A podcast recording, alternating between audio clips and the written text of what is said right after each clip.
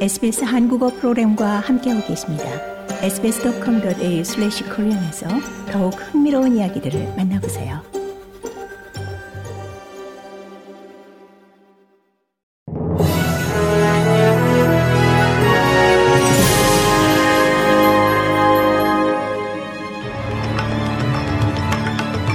(11월 28일) 월요일 저녁에 SBS 한국어 뉴스 간추린 주요 소식입니다.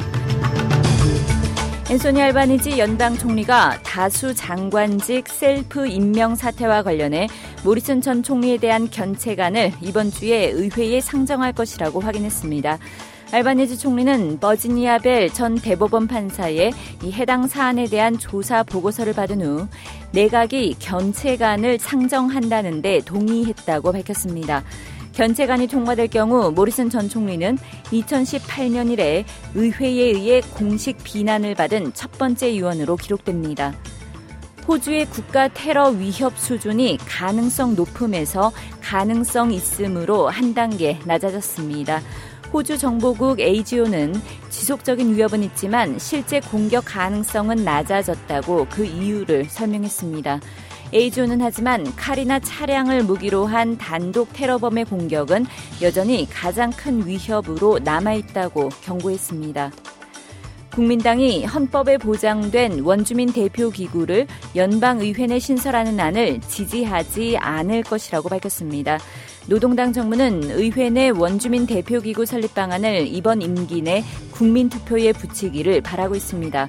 하지만 데이빗 리틀 프라우드 국민당 당수는 현 제안안이 원주민과 비원주민 간 격차를 실제로 좁힐 것으로 보이지 않는다며 지지하지 않기로 한 이유를 설명했습니다.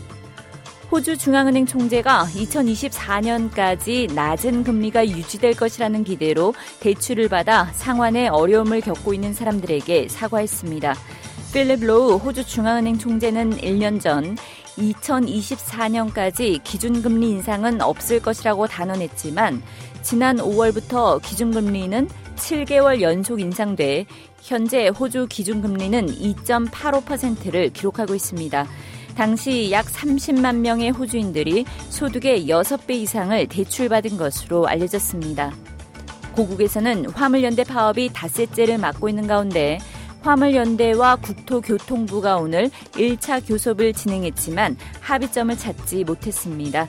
다만 모레 정부 세종청사에서 다시 만나 2차 교섭을 진행하기로 했습니다. 화물연대는 안전운임제 영구화와 품목 확대를 주장하고 있고 정부는 안전운임제 3년 연장은 가능하지만 품목 확대는 어렵다며 맞서고 있습니다.